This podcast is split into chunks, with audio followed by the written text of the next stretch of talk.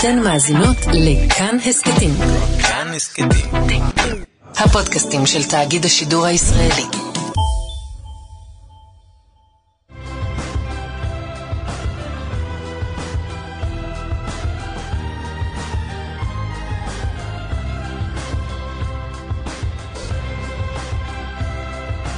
בוקר טוב, שני שלום, מה מה שלומך? המצב? הכל טוב? מדהים.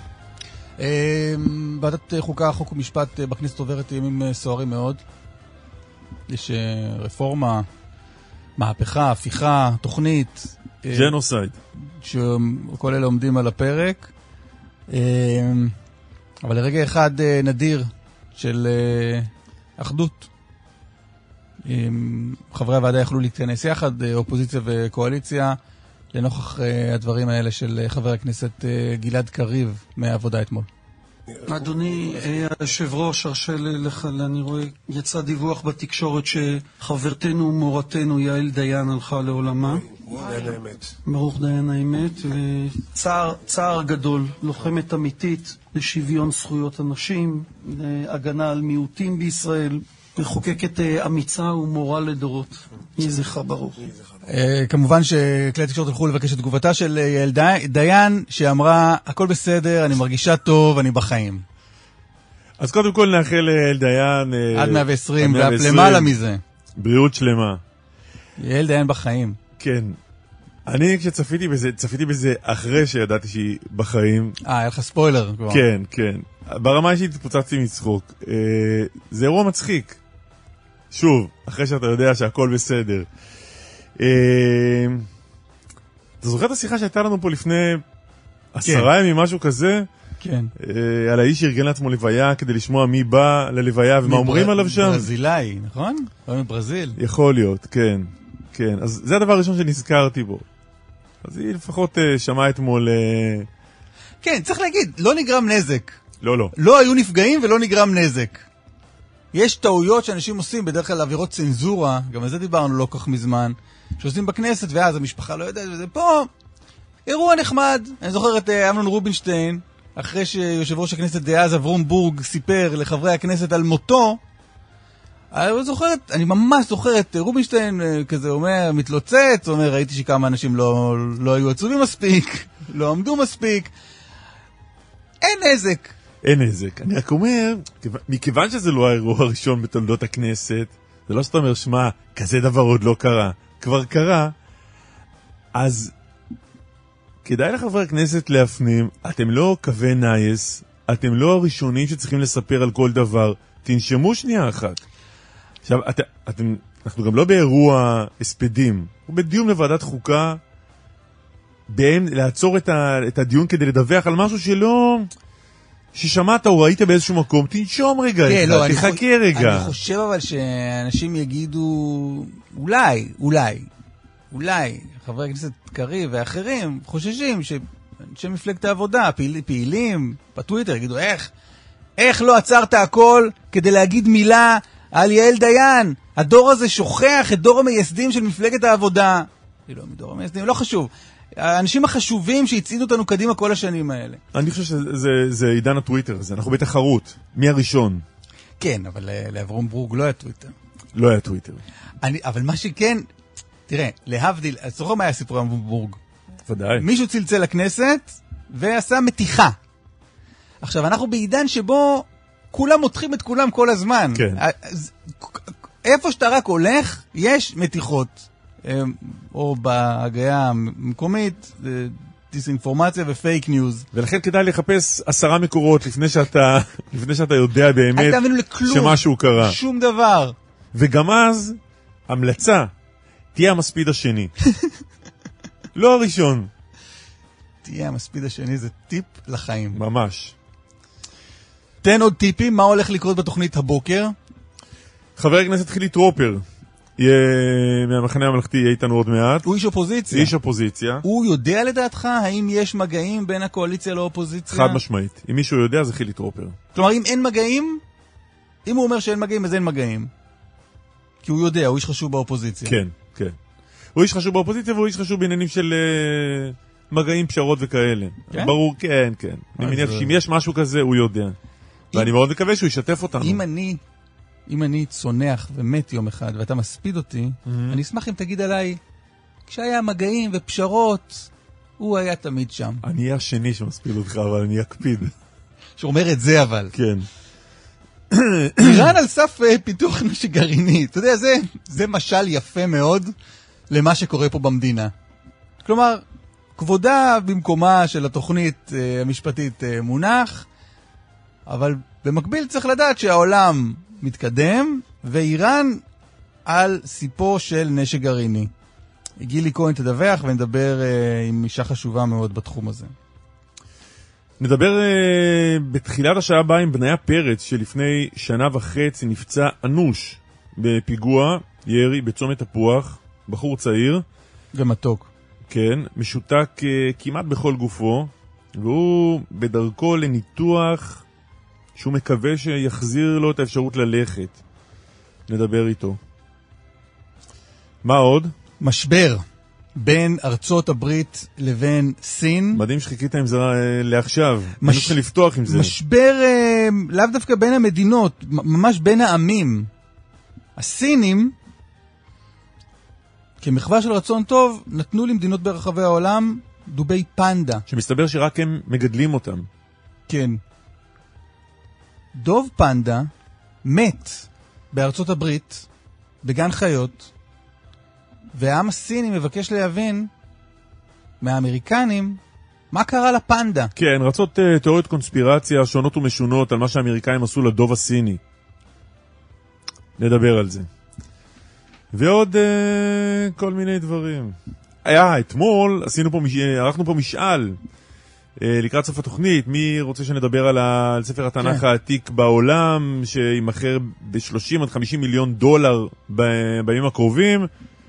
Uh, שמרנו אותו להיום, את התנ"ך הזה. כן, אז הוא יהיה היום. את הסיפור על התנ"ך. הסיפור על התנ"ך התנ"ך. לא בידינו. אבל אם התנ"ך היה אותו. בידינו... היינו עוזבים פה והולכים לאיזה חוף. כן. אמ, מה רציתי להגיד לך? אה, בפתח השעה הבאה, בתשע, אני אספר לך על חוויותיי אתמול בבית המשפט. עליתי, יכול- על, עליתי על דוכן העדים בבית המשפט, והעדתי... נחקרת ב- באזהרה. לא, אבל נחקרתי באזהרה. חקירה אה, ראשית, ועמדתי גם בחקירה נגדית קשוחה מאוד. הזהירו אותך שאתה צריך להגיד את האמת וכל זה? כן, למה פה לא מזהירים אף אחד? כי יודעים שאף אחד לא יעמוד בזה. אוקיי.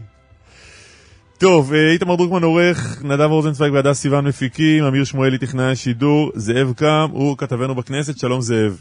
שלום, בוקר טוב. לוז להיום. כן, אז א' זה מתחיל אה, בדיון אה, בוועדת חוקה על החלק השני של הרפורמה. אמנם ההצבעה בערב הדרמטית שאנחנו נגיע אליה עוד רגע, זה על החלק הראשון ברפורמה, אבל כבר בחלק השני של הרפורמה דנים בוועדת חוקה לקראת קריאה ראשונה, זה החלק, שעוסק בפסקת ההתגברות, מה שנקרא ביקורת שיפוטית של בג"ץ על חוקים אה, של הכנסת. כמו שאתם מבינים, עובדים פה במקביל. כלומר, אין פה חלק אחד שאותו מכינים וזהו, אלא מכינים חלק אחד, במקביל כבר חלק שני גם כן נמצא בתוך עבודה. אבל האירוע המרכזי, הפרק, המנה העיקרית של הערב הזה, של היום הזה, זה יקרה בערב במליאת הכנסת, כאשר אי שם בשעות, אני מניח, אה, שש, שבע, באזורים האלו, יתחיל הדיון אה, על אישור החלק הראשון של הרפורמה, לאישורו בקריאה ראשונה. הוא מורכב משתי רגליים. הרגל שעוסקת בשינוי הרכב הוועדה למינוי שופטים, יותר פוליטיקאים בלי נציגי לשכת עורכי הדין, גם אפשר להגיד שליטה של הקואליציה אה, ברוב בוועדה, והרגל השנייה זה האיסור על שופטי בג"ץ לפסול חוקי יסוד של הכנסת. זה מגיע להצבעה ולאישור כנראה בלילה בקריאה ראשונה. אה, כאשר צריך להגיד, במקביל יש כל הזמן ניסיונות ודיבורים על להתחיל את השיח, לא להתחיל את השיח. אתמול רוטמן היה יושב ראש אה, ועדת חוקה באיזשהו ביקור בבית הנשיא למעגל שיח עם אנשי אקדמיה, ככה אה, בתיווך ובאכסניה של בית הנשיא. אה, יש עוד כל מיני ניסיונות ודיבורים, אבל צריך להגיד, זה ברור כבר לכולם, גם לקואליציה, גם לאופוזיציה. אבל מה. העניין הזה? למה הוא צריך להיפגש עם uh, משפטנים שחושבים אחרת ממנו? יש ניסיון... כלומר, בשלב הזה כבר נראה לי שאת דעתו של uh, רוטמן, לא יודע, לא, סליחה, אולי אני קצת uh, פסימי, אבל לא, ישנו את דעתו של רוטמן וככה יגיעו להסכמה. צריך להגיע עם uh, פוליטיקאים אחרים, לא? אז אני אגיד דבר כזה, יש הבנה אה, בתוך הקואליציה וגם באופוזיציה שלפני הקריאה הראשונה, בתוך המערכת הפוליטית לא יקרה כלום. כלומר, אין פה איזושהי אה, יוזמה של רגע אחרון שאמורה לקרות היום לפני ההצבעה, זה כבר מה שנקרא, הרימו ידיים מפה ומפה. אז הניסיונות הם מה שנקרא במעגלים אחרים, מול גופ, אה, גופים אחרים שהם גם כן אולי מתנגדי רפורמה, אבל רוצים לשמוע, רוצים להציע, רוצים ללבן סוגיות שאולי אפשר לשנות, ואז אחרי זה להציג את זה בפני הפוליטיקאים מהאופוזיציה. אבל השאלה הגדולה היא מה יקרה אחרי הערב. הערב זה כבר אירוע סגור, עוד לא קרה באופן אמיתי, באופן רשמי, אבל זה אירוע סגור. השאלה הגדולה היא מה יקרה באופוזיציה וגם בקואליציה, האם תהיה מוכנות להתחיל לדבר אחרי הקריאה הראשונה, לכאורה, לפיד וגנץ אמרו שלא, כי התנאי שלהם בעצם אומר עצירה לפני הקריאה הראשונה. לכם אני יכול להגיד בשקט, ככה בסוד, בלי שאף אחד שומע, הניסיונות יחודשו לדבר גם אחרי הקריאה הראשונה. זאב קם, תודה רבה. תודה טוב. אה, רק טובות. היינו צריכים להזהיר אותך לפני זה, זאב, הדברים שלך אה, זה בשידור? מוקלטים ומשודרים, אז, אבל על אבא של בסדר. ההפקה תדבר איתי על זה, זה לא... כן. לא אפשר למחוק פה. בקלות. אז אם תאפשר, תודה רבה. להתראות. חבר הכנסת אה, חילי טרופר, המחנה הממלכתי, שלום, בוקר טוב. שלום, בוקר טוב. מה שלומך הבוקר? אה, מודאג? מודאג. ממה אחי? לא, לא יודע, האמת שאני פשוט לא יודע איך יסתיים היום הזה, זה מדאיג אותי, יש תחושה קשה שאנחנו קרובים מדי ל- לסף תהום, ו- ואין מספיק אה, רצון של כל מי שצריך כדי להיאבק שלא נידרדר לשם. בסוף אתה יודע, אם נידרדר, נידרדר ביחד לשם, ו- ולא יודע, בוקר, בוקר מדאיג, אתם לא מודאגים? אנחנו מודאג, אני מודאג קודם כל מאיכות הקו, אם אפשר לשפר את השיח ולהגיע להידברות בתנאים טובים יותר של קו הטלפון, זו תהיה התחלה טובה. עכשיו יותר טוב? או, עכשיו מצוין. אתה פחות מודאג? מזה. עכשיו קצת אבל- פחות, עכשיו קצת פחות מודאג. תגיד, אתם, ותגיד לי, תגיד לי מהמציאות הישראלית של, של יום כזה, אתה לא מודאג? מודאג, ולכן אני שואל את השאלה הבאה, אתם מעורבים באיזשהו שיח עם הנשיא, עם הקואליציה, עם מישהו, משהו? לא, אין לזה, תראה, זה שמדברים, וכמובן אנחנו מכבדים את הנשיא ויש לנו קשר רצוף גם עם הנשיא, אה, אבל אין לזה מגעים משמעותיים, אה, בגלל שהעיקרון שקבע אותו הנשיא אגב, שעוצרים את החקיקה ומקיימים הידברות, בעינו עומד. יותר מזה אני אגיד לך, הנשיא הציג מתווה. בצד, אה, בקצה שמאל, אמרו, אנחנו מקבלים את המתווה, רק את הצד של ההקפאה בלי ההידברות. יריב לוין ושמחה רוטמן, אנחנו מקבלים את המתווה, רק את הצד של ההידברות בלי הקפאה.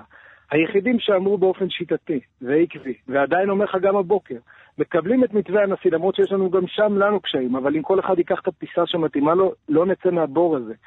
ואמרנו המחנה הממלכתי בני גנץ אמר מהרגע הראשון, מקבלים את המתווה, עוצרים את החקיקה ואנחנו באים להידברות.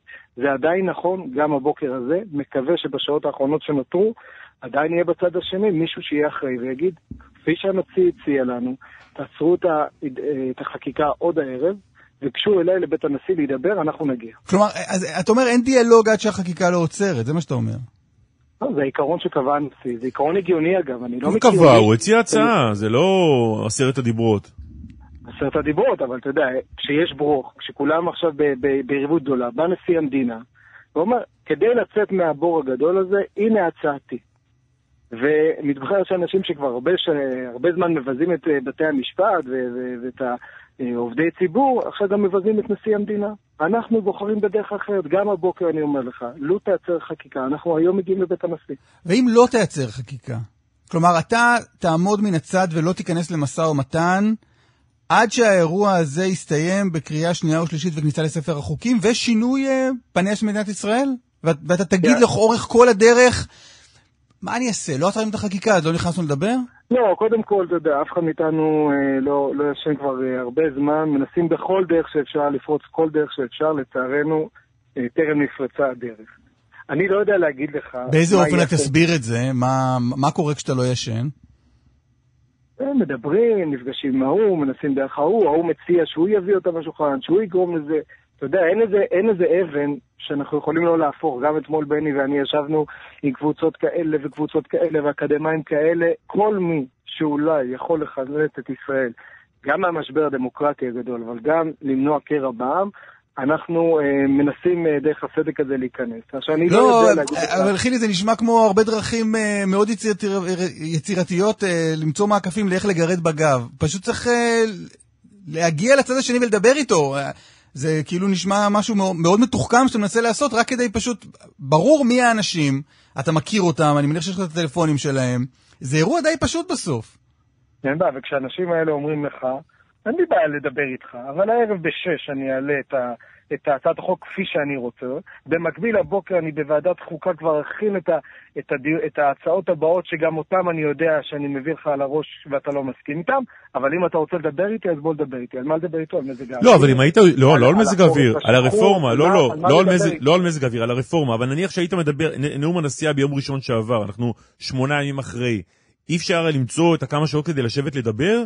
בין ועדת חוקה להצעת, אה, לקריאה ראשונה, או לכניסת שבת, או אבל- משהו? אבל- אבל קלמן, אתה יודע, זה לא עניין טכני. קודם כל, אתה יודע, זה שהם נפגשים בכנסת, זה, ב- אתה יודע, אנחנו רואים אותם במסדרונות, הם לא אויבים שלי, כן? למען הסר ספק, הם האחים שלי, ו- ואני מדבר איתם. לא, אבל כשמתחילה תהליך- דינמיקה ומדברים, אז בסופו של דבר, אם בדיבור הזה מתקדמים, מתקדמים לאנשהו, אז השאלה אם במקביל ועדת חוקה מדברת את דברה, שאולי יהפוך להיות לא רלוונטי בכלל אחרי שתחתמו על הסכם פשרה, או, או הסכמה כזו או אחרת, אז זה לא באמת משנה, זה לא החשוב. אבל, אבל קלמן, מה שנכון, אני מניח, לך ב- בכל מעגלי החיים שלך, הוא נכון גם כאן. אתה יושב לדבר עם מישהו שאתה מאמין בכנות כוונותיו, שהוא מקבל את, ה, את הדבר הבסיסי הזה שרגע עוצרים כדי לדבר בלי, ב- ב- בטוהר כוונות. הדבר הזה חסר, הדבר הבסיסי הזה.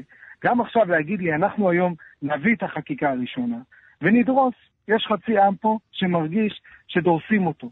גם במהירות של זה, גם בחופזה של זה, גם בקיצוניות של הדבר הזה, גם בצבר הזה.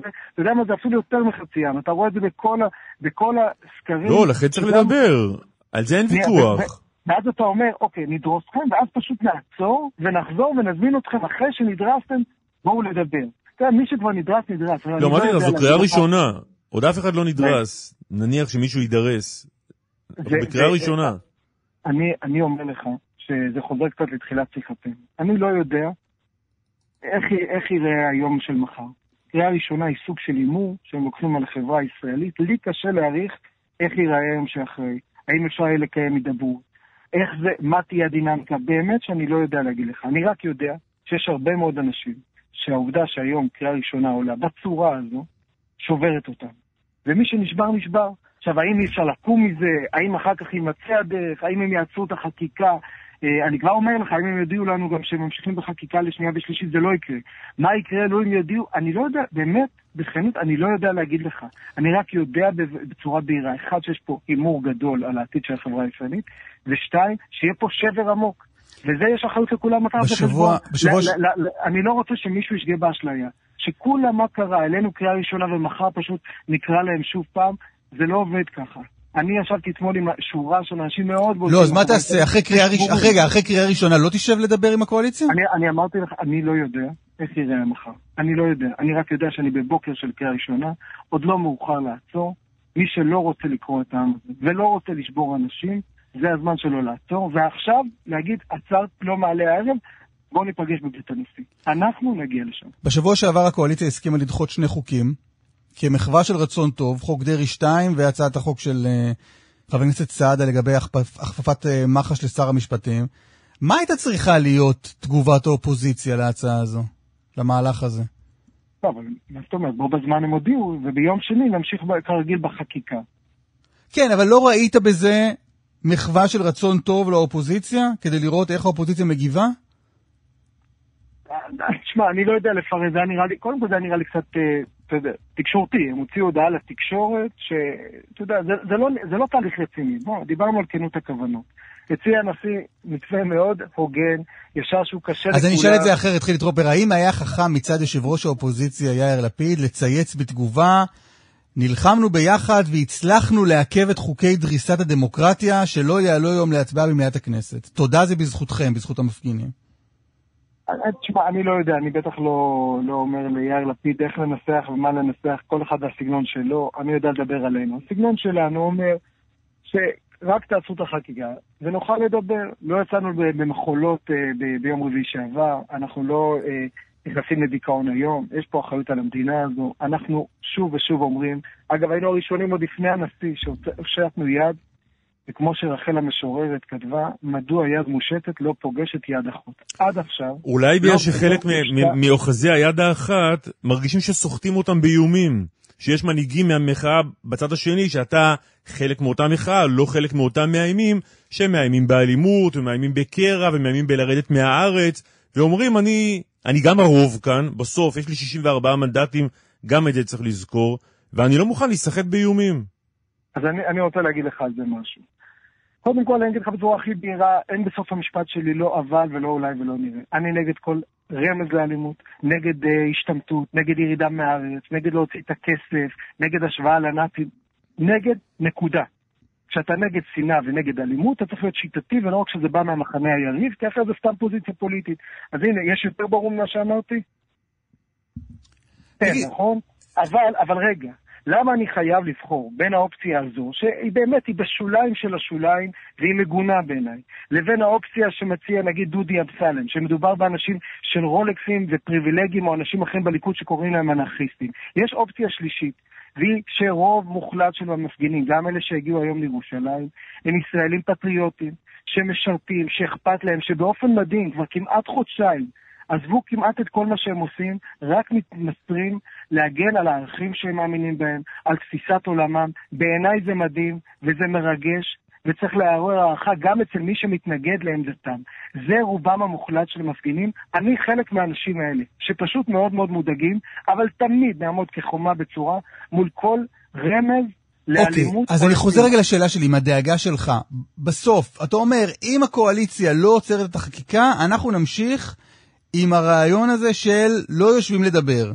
ואני, ואני שואל אותך, כאדם עם, עם אחריות, מה, מה יקרה לדעתך? אבל, אבל, אה, סליחה, אסף, אבל זה לא מה שאמרתי. אני אמרתי לא, לא יושבים לדבר. אני אמרתי מאוד פשוט. אמרת תעצרו את החקיקה, זה נדבר, ואני שואל אותך מה יקרה אם ממשיכים את החקיקה הזאת לקריאה שנייה ושלישית, לכניסה לספר החוקים. עד מתי אתה תדבוק מדבר- בעיקרון הזה של אני לא מדבר איתם עד שהם לא עוצרים את החקיקה? זה לא עיקרון, זה דבר נורא בסיסי. אתה, אני משוכנע שאתה ככה נוהג בחייך תמיד. אתה לא יושב עם מישהו שמאיים אליך, שאומר לך, זה מה שאני מעלה בתאריך הזה והזה, עד אז אתה יכול, לדבר איתי, די, לא לדבר איתי, אני אהיה מאוד מנומס ונחמד. זה לא עובד ככה. יש פה אחריות הרבה יותר גדולה לחברה הישראלית. ולכן, זה מאוד בסיסי. אגב, אם זה רק היה עמדת, עמדתנו מילא, אז היית אומר, תשמע, אני פוזיציה וכו'. בא נשיא המדינה והציג מתווה שתאמין לי, גם לנו הוא לא קל לעיכול. אבל יש לנו אחריות להוציא את ישראל מהמשבר האדיר הזה. ואמרנו, בסדר, נשיא המדינה ביקש דבר מאוד בסיסי, ולכן אתה שואל אותי, אם הם ימשיכו בחקיקה, לעולם לא תוכל להיות הידברות אמת. אבל להאשים אותנו שאנחנו לא רוצים הידברות, אתה מכיר מישהו במפה הפוליטית שיותר עקבי ושיטתי בתפיסת העולם הזו שלא קוראים את העם ובאים להידברות אמיתית? הרי אנחנו חוצים על זה מפה ומשם, זה באמת מה שאנחנו מאמינים בו. ואני אומר לך, נמשיך להאמין בזה, ונעשה הכל כדי לא לקרוע העם, ולכן נעמוד מול כל מי שבמחאה אבל המאיימים מהצד שלך שאמרתם. שולי שוליים, לא שולי שוליים, רון חולדאי הוא לא שוליים, דן חלוץ הוא לא שוליים, אה, אה, אהוד אולמרט הוא לא שוליים, אלה לא שוליים, אז כמו שאתה אומר, אני לא מוכן תחת אש, או תחת אלימות, או איומים, או איך שקראת לזה, יש גם צד שני שחושב אותו דבר. אחד, אני, אני מקשיב לכאב של הצד השני, אני חושב שלעולם לא נתגבה אם כל אחד יהיה כ... הרי הרבה מהדברים האלה, יושבים קלמן, אתה מכיר את זה כמוני, כי שנינו באים מאותם אזור, אזורי מחיה. הרי הרבה מהדבר הזה יושב על צלקות עמוקות מתוכנית ההתנתקות, לא רק ממנה עצמה, אלא מהקהות שהורגשה כלפי הכאב של האנשים האלה. אני בוודאי לא רוצה לנהוג, ואני מציע לכולם להוציא אותנו מהמעגל הזה של נקמות על נקמות. אני מאוד מבין את הכאב של הצד השני שנמשך עוד מאז ואולי לפני, וצבר עוד אירועים בדרך. אני מאוד מבין את זה עכשיו, אבל לדעתי כל השמות שדיברת, ממילא הם לא, אחד, הם לא נמצאים באיזשהו תפקיד היום, זה ישראלים אכפתים כנראה, אבל הם לא נמצאים בתפקיד, ויש להם זכויות עבר נהדרות, ושתיים, זה לא אנשים של ההידברות. אתה מדבר איתי. אתה שואל אותי, האם אני כמייצג, מחנ... כמייצג מפלגה אבוא להידברות? אמרתי לך כן, אם כמו שהנשיא אמר, יעצו את החקיקה ותהיה הידברות אמת. זה, נכון, זה היה נכון ביום ראשון שעבר כשהוא הציג את זה, זה נכון היום ביום שני בבוקר, כשעוד לא מאוחר לעצור את החקיקה בערב. חבר הכנסת חילי טרופר, המחנה הממלכתי. תודה רבה. תודה, תודה. תודה לכם, תודה, יום טוב. גילי כהן, כתבתנו מדינית, שלום. שלום חברים. מה המצב באיראן? אה, באיראן המצב אה, מעניין. תראו, הודעה של אה, סוכנות הבינלאומית לאנרגיה אטומית, או יותר נכון, דיווח של בלומברג על ממצא של פקחי הסוכנות הבינלאומית לאנרגיה אטומית, מעלה שבשבוע שעבר גילו פקחים של הסוכנות חומר אורניום שמאושר לרמה של 84 אחוזים, זו הרמה הכי גבוהה שאותרה באיראן. מה שמעניין שזה ממש מרחק נגיעה מרף ה-90 אחוז. אתם זוכרים, אה, חברים, את uh, התמונה שראש הממשלה נתניהו נופף בה מעל uh, בימת uh, עצרת האו"ם? This is the bomb, this is the fuse. בדיוק. אז זה הרף העליון, כלומר, מעל 90 אחוז זו רמת ההשערה שנדרשת לגרעין צבאי, ולכן זו הרמה, או אם תרצו, זה הסף הרלוונטי, המסוכן, בדרך לפצצה. הדרך לפצצה כמובן ארוכה, אבל זה אה, מאוד משמעותי, ההתקרבות לסף. ועכשיו אה, נשאלת השאלה למה זה קרה, וגם כמה, כמה חומר מדובר. כי יש הבדל אם מדובר בכמות קטנה, ממה שאני רואה, יש גם דיווחים באיראן על כך שאולי מדובר בטעות במסגרת הניסיון ההשערה, או שמדובר עכשיו בכמות משמעותית, שכמובן גם מאותתת על הכוונות. טעות? מה זאת אומרת? כלומר, בטעות אה, שירו אורניום לרמה של כמעט 90 אחוז? תראה, אני, אני באמת לא יודעת להגיד לך מה בדיוק היה שם, זה גם בדיוק מה שנבדק כרגע אה, במגעים בין פקחי סבא, אנשי סבא, הסוכנות הבינלאומית לאנרגיה אטומית לאיראנים, אבל אה, תסכים איתי שאם מדובר עכשיו בכמות שיעורית קטנה, אז אה, לא רוצה לומר להחליק, אבל זה המשמעות של זה היא קצת אחרת מאשר מדובר בכמות אה, אורניום מועשר לרמה מאוד גבוהה, אה, שכמובן יכולה להשליך. עכשיו, במערכת הביטחון בתקופה האחרונה, אמרו, הזהירו, שוחחו, גם עם עמיתים אמריקאים, גם עם עמיתים אירופים, על כך שאיראן מתקרבת לכיוון הזה. כבר הרבה שנים, אני בטוחה שאתם זוכרים, לא הרבה שנים, הרבה חודשים, אני בטוחה שאתם זוכרים את הביטוי הזה, מדינת סף גרעינית. Mm-hmm. כלומר, מדינה עם כמעט יכולת סף להגיע לגרעין. וההערכה הייתה שהאיראנים לא רוצים לחצות את רף ה-90 אחוזים, שיש לו כמובן גם השלכות בינלאומיות וסנקציות ועוד כל מיני דברים. אלא להתקרב לשם ולדגדג אותו. וה-84% זה בדיוק אותה התקרבות. עכשיו נשאלת השאלה באמת, א', למה זה קרה? כמה מדובר וכמה חומר מדובר, ואיך הקהילה הבינלאומית תגיב למהלך הזה, לפחות כרגע מההודעה אתמול של הסוכנות הבינלאומית לאנרגיה אטומית, הם אומרים, בדקנו, אנחנו יודעים, אנחנו בקשר גם עם העמיתים, גם עם המדינות השונות וגם עם, אה, עם האיראנים, וצריך לראות את כל המהלך הזה בקונטקסט קצת יותר רחב. יש uh, מועצת נגידים של הסוכנות הבינלאומית לאנרגיה אטומית שצפויה להתקיים בקרוב. הנושא הזה מן הסתם יהיה סוגיה מאוד משמעותית כשידונו. גילי, תודה רבה. תודה חברים. דוקטור נעמה חרית יערי, שלום. שלום, בוקר טוב. את פקחית קרינה של האמנה לאיסור ניסויים בנשק גרעיני של האו"ם. חוץ מזה את מכון דוידסון, הזרוע החינוכית של מכון ויצמן למדע. אבל בואי נלך על החלק הראשון של הקרדיט שלך, מה זה אומר? פקחית קרינה של האמנה? יש אמנה בינלאומית, נחתמה ב-1996, שלמעשה אה, אה, המדינות, אותן אה, למעלה מ-180 מדינות שחתמו על האמנה, התחייבו שלא לעשות ניסויים בנשק גרעיני, מתוך מחשבה שפיתוח אה, או שימוש בגרעין לצורכי נשק אה, יוגבל. אה, האמנה הזאת, יש באו"ם תהליך שנקרא אשרור, רטיפיקיישן. כל מדינה שחותמת צריכה גם לאשרר. לומר, החל מרגע זה, אני באמת מתכוונת לזה. הרבה מאוד מדינות כבר אשררו, יש מספר מדינות שהן רלוונטיות, שאנחנו מגדירים אותן כמדינות גרעין שלא אשררו, אבל זה באמת, אה, זה נושא אחר. אבל כן, בפועל מ-1996 מספר הניסויים בנשק גרעיני קטן מאוד וכמעט מוגבל היום למדינות טרור.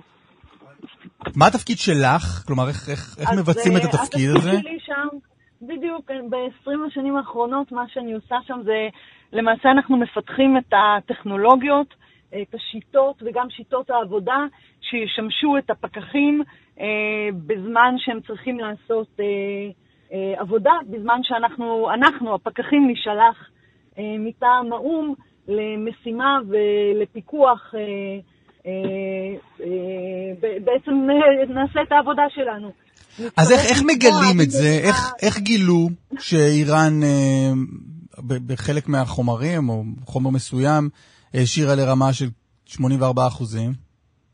אז בעצם מה שקורה פה זה למעשה, אה, אה, זה לא אנחנו, אנחנו שייכים לאמנה אחרת, האמנה לאיסור ניסויים בנשק גרעיני, והפקחים שנשלחו לאיראן היו הפקחים של סבא, שזו הסוכנות הבינלאומית לאנרגיה אטומית.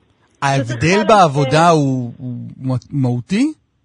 הוא מהותי לחלוטין, כן, ההבדל, זאת אומרת, אה, הפקחים של סבא עושים עבודה רוטינית כל הזמן, אה, ואנחנו למעשה נשלח למשימה אחרי שילשינו, או האו"ם יקבל אה, אה, פנייה של מדינה שכנה נאמר, שמדינה אחרת עשתה ניסוי בנשק.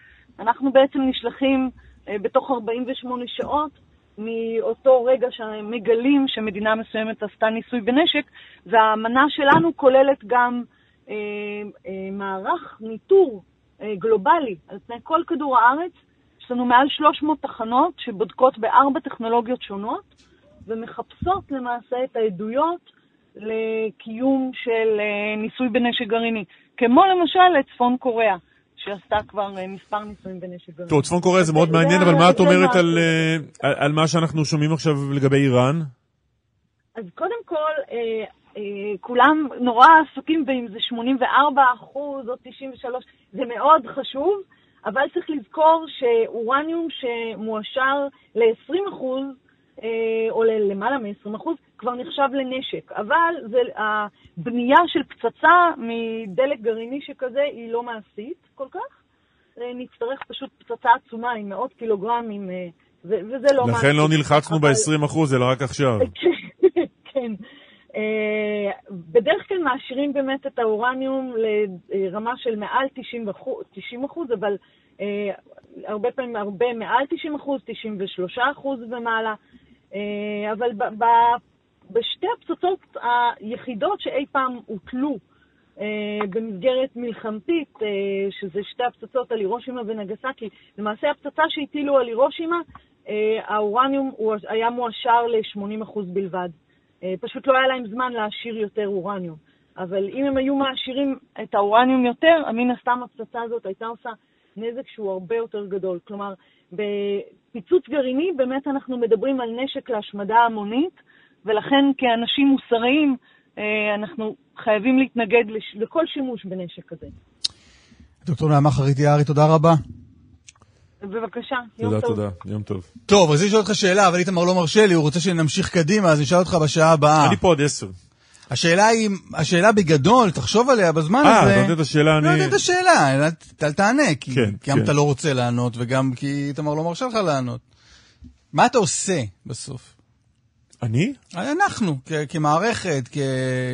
אתה מרגיש שיש פה שני צדדים שרוצים לש... גחמותיו הפוליטיים, ולא עושה עם זה כלום. כן, אז אני אענה לך אחרי זה. לירן חוג'אינוב כתבנו שלום.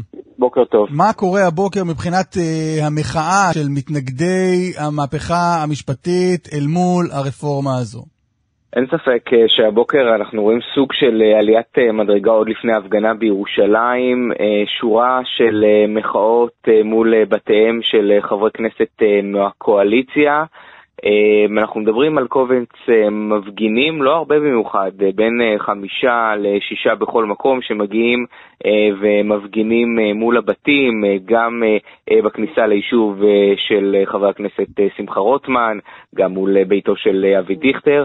אני חושב שהשיא באמת בעליית המדרגה מבחינתם זה הפגנה לא מחוץ לביתם. זהו רגע, עד עכשיו מחוץ דיברת על הפגנות מחוץ לבתים של אה, אנשים רלוונטיים בקואליציה. בקואליציה. עכשיו אני מדבר על הפגנות אה, ממש על פתח הדלת בבניין מגורים, גם של חברת הכנסת אה, טלי גוטליב מהליכוד וגם מחוץ לביתו אלה לא הפגנות של... מחוץ לבתים, אלא הפגנות בבתים. מחוץ. בדלת הבית. ממש בדלת הבית, גם מחוץ אה, לביתו של השר יואב קיש אה, ברמת גן. אה, חברת הכנסת טלי גוטליב ממש יוצאת החוצה עם הפיג'מה, אפשר uh, לומר, פוגשת את המפגינים, כמובן uh, המשטרה מגיעה לשם, יש uh, שמונה עצורים סך הכל, גם מול uh, ביתו של קיש uh, וגם uh, טלי גוטליב. Uh, אני מציע המפגינים, שנשמע... כן, המפגינים, שרים על ביתם בעצם. מודיע- מודיעים לה שהיא בסוג של אה, מעצר בית. Mm, הנה, ולא כן. נותנים לה לצאת. כן. אפשר לקחת יום חופש, לעצור את ההפיכה המשטרית, אני מבין. תהיו בשקט כי אני לא יכולה ליד הילדה שלי. שימי מוזיקה בתוך הבית. אני לא לי, יכולה, ילדים כדי- שלי בתפקוד נמוך. אוקיי. אין לי אפשרות לשים בסדר. בתוך הבית. אז תמצאי מישהו שייקח אותה למסגרת בבקשה, כי את היום נשארת בבית. את היום נשארת בבית, גברתי. את היום נשארת בבית, גברתי, ככה מודיעים למפגינים, הם כבר אה, פונו משם על ידי המשטרה, אה, ולא אה, ממש נתנו לה לצאת, כך גם היה מחוץ לביתו של שר החינוך יואב. רגע, לפני יואב קיש, נגיד שלטלי גוטליב יש ילדה עם צרכים מיוחדים, ויאיר לפיד מצייץ עכשיו בטוויטר, מגנה בתוקף את המצור על ביתה של חברת הכנסת טלי גוטליב, אם לילדה עם צרכים מיוחדים, ואת העובדה שלא אפשרו לה להוציא את הילדה למסגרת, זו אינה דרכנו. אמ, וזה מה שקורה ממש אה, מול אה, ביתה של אה, גם גוטליב וגם קיש, זה היה הבוקר, זה כבר נגמר והסתיים, ומה שקורה עכשיו מבחינת המפגינים זה המחאות מחוץ למוסדות החינוך.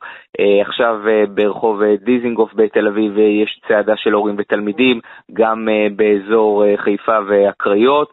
אה, גם מחוץ אה, לכפר הירוק, אה, שם ממש על, בוא נגיד סמוך לצומת הכפר הירוק באזור בין תל אביב לרמת השרון, יש שם עשרות תלמידים ששוכבים גם על הכביש וחוסמים את הכביש, צועקים אין חינוך בלי, בלי דמוקרטיה. אני מעריך שכמו ביום שני שעבר, אנחנו נראה כמה בתי ספר בעיקר תיכונים בתל אביב, יש לומר אה, ששם אה, יגיעו פחות אה, תלמידים ממה שאנחנו מכירים בדרך כלל, אבל סך הכל מערכת החינוך, לפחות בשבוע שעבר ביום שני, אפשר לומר פעלה די כסדרה, כשבאזור אה, תל אביב, גוש דן, אולי גם קצת ברמת גן וגבעתיים, היו פחות תלמידים שהגיעו מבדרך כלל. אני מאמין שאנחנו נראה את זה גם הבוקר. תודה, לירן. תודה. הדוקטור רחל יוקליס, שלום. שלום, בוקר טוב. ראש אגף האוספים בספרייה הלאומית. אה, מהו אגף האוספים?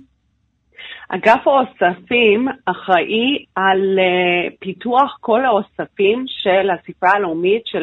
מדינת ישראל והעם היהודי. יש בספרייה חמישה אוספים ראשיים, שזה יהדות ישראל, אסלאם והמזרח התיכון, מדעי הרוח הכלליים ואוסף מרהיב של מוזיקה יהודית וישראלית.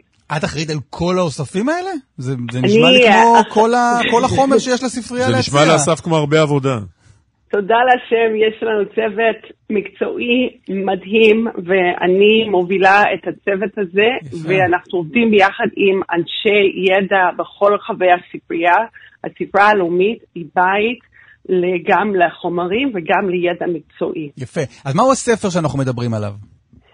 אז זה סיפור מאוד מאוד מעניין. אנחנו קוראים לזה כתר ששון, um, וזה ספר במובן שזה מסהף, שזה um, קודקס, ספר uh, עם עמודים תפורים, uh, מתוארך לתחילת המאה העשירית או אפילו המאה התשיעית, שזה תנ"ך שלם. והיום זה ספר התורה, במובן שזה לא מגילה של ספר תורה לקריאה בבית כנסת, אלא ספר ללימוד, um, שזה השלם ביותר שהגיע עד ימינו מהתקופה ההיא.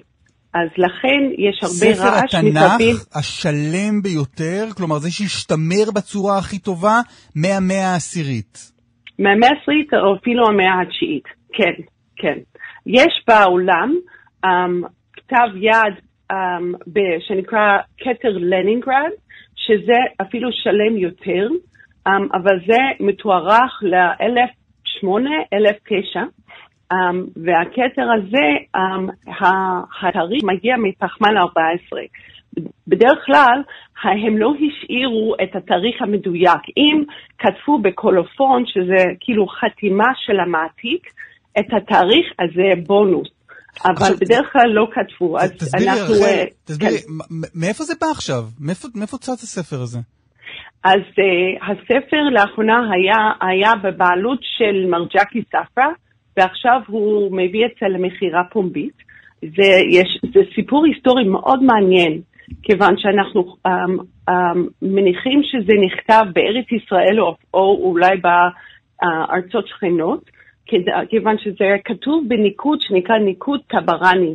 Uh, בתקופה ההיא, במאה התשיעית עשירית, היו, uh, הייתה תחרות בין שתי שיטות ניקוד, אחת בבבל ואחד כאן בארץ, ובסוף השיטה של הארץ ניצח, כאילו הניקוד שאנחנו יודעים היום בא מטבריה. Mm-hmm. אז הניקוד אומר לנו את נקודת המוצא, ואז זה הגיע לצפון סוריה לכמה מאות שנה.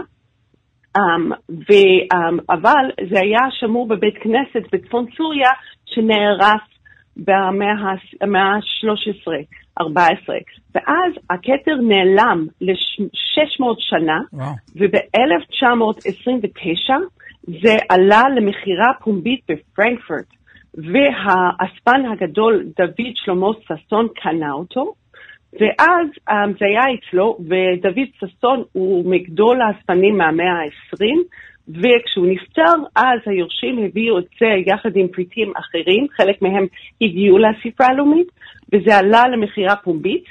איגוד הרכבת הבריטית uh, קנה את זה, והפקידו את זה בספרה הבריטית ב-1978, ואז זה שוב עלה למכירה ב-1989. אבל כל פעם זה נראה, קודם כל, החור שיש לנו באירוע הזה, זה איך הגיע הספר, כן. ש-600 שנה, איך הגיע הספר מצפון סוריה לגרמניה. ממש, נכון. נכון. שזו תעלומה שאנחנו לא יודעים נכון. לפתור עדיין. כרגע לא. אבל לא למה כל פעם מחדש, למה כל פעם מחדש מוכרים את הספר הזה? זה מחסור במזומנים ש, שמישהו צריך? מה... כל אחד עם הסיבות שלו. הסיבות שלו. כאילו בדרך כלל, כאילו, אני אוכל לדבר הרבה על ה...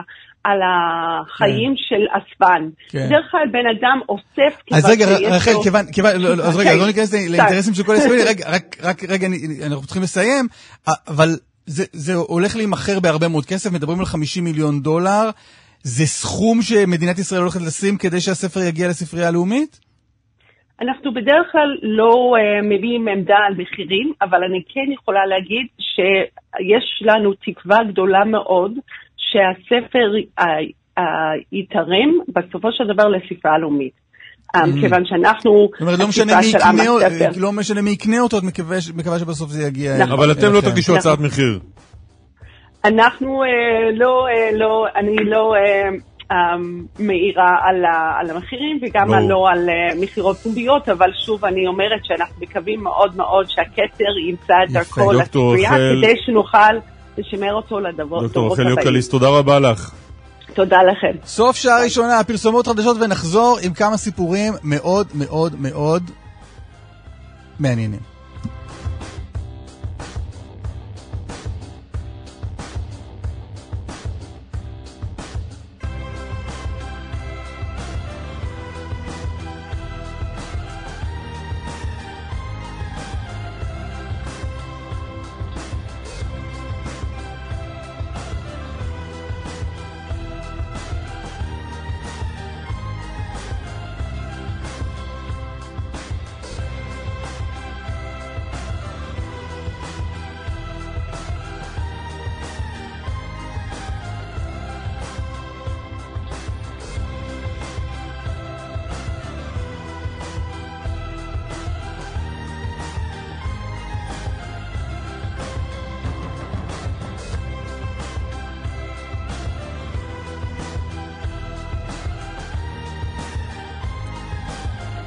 טוב, אה, מאזיננו זכו בנו ליותר זמן. אז בואו נעדכן מה קרה בחדשות. בואו ניתן מהדורת חדשות אה, חלופית. כן, בבקשה. אה, אתה רוצה שתספר מאיפה הזיקו אותך? שתיתי, הכנתי תה. זה אוקיי. מה? בסדר. למה? אתה יושבת פה, אתה לא יודע מה עשיתי בחוץ. אני ראיתי מהחלון העגול של הצוללת. מה? לא חשוב, עזוב. לא, ספר לי לא, מה עשיתי. מה אני אתחיל עכשיו לספר פה, זה. אז יש לך שאלה ואתה לא רוצה שאני אשאל אותך. לא שואל, מכבד את רצונך. הבטחת בתחילת התוכנית. לא, אני מספר למאזינים שחיכו, שאני אשאל אותך שאלה, אז אני לא... התחלת לספר בתחילת תוכנית על אה, חוויה אזרחית לא, לא. חשובה. לא רוצה- אתה לא רוצה לדבר איתי, אני לא רוצה לדבר איתך. אוקיי, אז בוא אז בוא נתחיל. אבל אני הבטחתי למאזינים, אני רוצה לקיים. תקשיב. לא יודע אם סיפור מעניין. איתמר, רוצה שאני אספר את הסיפור או שנפנה ל... מה? מה? נדב היה לו עמדה חד משמעית, אז בוא נפנה. בוא נפנה. Uh, בהמשך, סיפור על... Uh, אני רק אגיד, סיפור על חוויה אזרחית שחוויתי בעיר רחובות. לא רבים יודעים, אבל זו עיר בישראל, יש עיר כזאת, רחובות. ביקרת בה לראשונה. לא, לא. אמרת לי שלקחת דרכון איתך. לא, לא, יש לי דברים, יש לי, אה, היו לי דברים ברחובות גם בעבר. ונדבר על הפנדות, יחסי, זה לא המדינות, זה העם הסיני מסתכל לעבר הברית בכעס.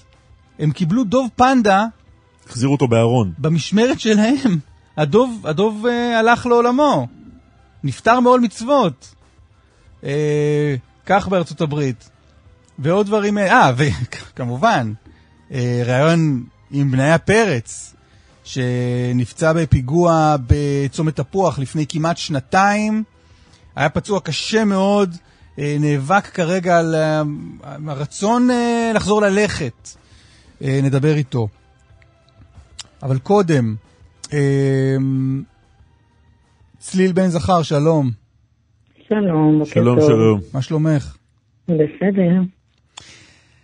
בית משפט השלום באשקלון התיר אתמול לפרסם את השם של אילנה סוויסה. היא נכון. מטפלת בוויצו, בשדרות, גן, אה, והיא חשודה בהתעללות קשה בפעוטות. מתי את, מתי החשד שלך מתחיל להתעורר? אה, אפשר לומר שכבר בחודש דצמבר אה, החלטתי שטוב, אני לא יכולה להמשיך ככה, התחושות שלי רק מתחזקות, ואני חייבת לשים מקליט.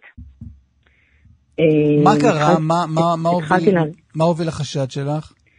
אה, פשוט הייתי נכנסת לכיתה, מאוד פשוט. נכנסת לכיתה, לא ניגשות אליי המטפלות, לא ניגשות לתינוק, לא אומרות בוקר טוב.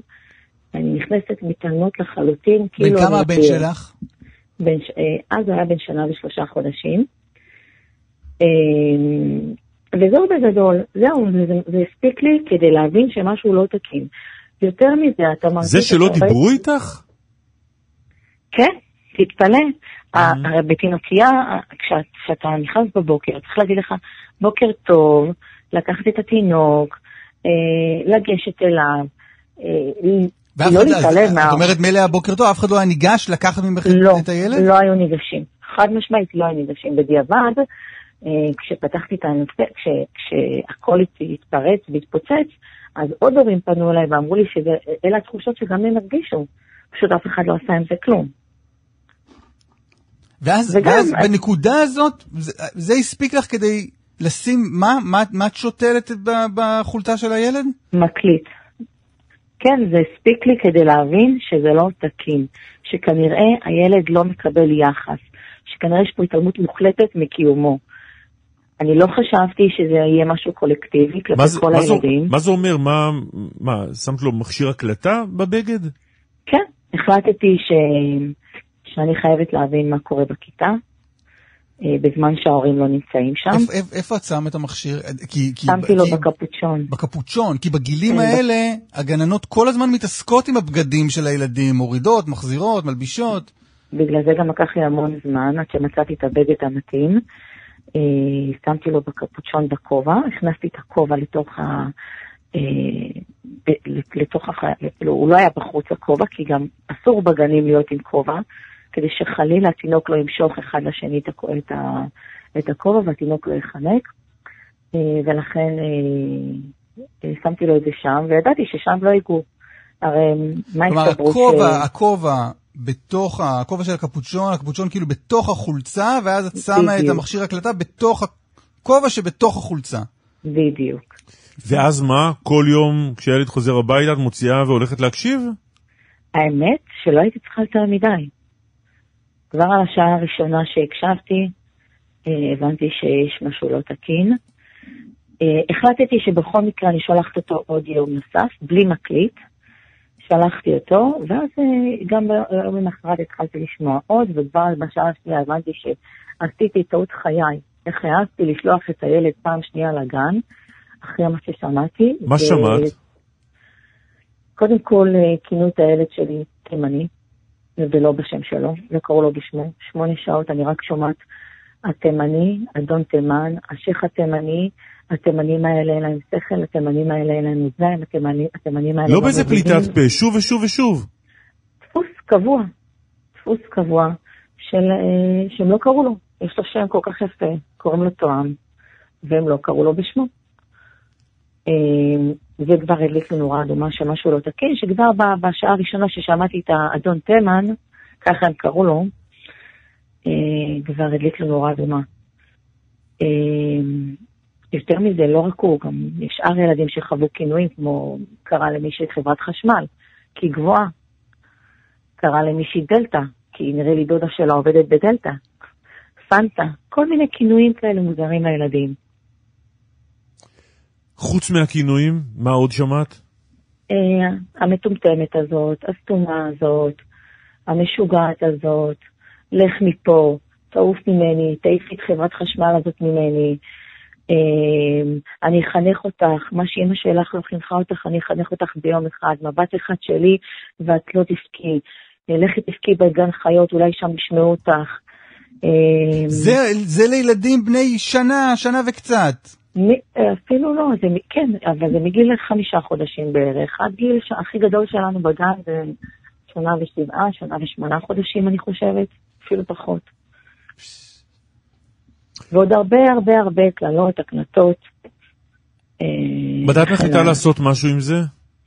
יום אחרי, אחרי שהחלטתי לשלוח שוב פעם את התינוק, ואז שמעתי שוב, אה, שוב שעה אחת מהקלטה, החלטתי שאני לא שולחת אותו, ואני ובעלי יצרנו קשר כבר למחרת עם המפקחת, אה, עדכנו אותה במה שקרה, אה, ופה כבר התחיל, אתה יודע, התחיל לתפוס תאוצה, אה, לקחו אותה לבירור, את כל המטפלות כמובן, כי היא גם לא המטפלת היחידה שדיברה לא יפה, הייתה עוד מטפלת אחרת, נוספת.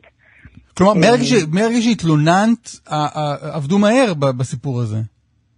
אה, במקרה הזה, כן. באותו יום שהתלוננתי, כבר הם אה, עשו להם בירור, וכבר המטפלת האחראית כיתה שהיא, שהיה, שהיא זאת שבאמת אה, הייתה הפוקוס בכל ההקלטות האלה, היא כבר לא הגיעה.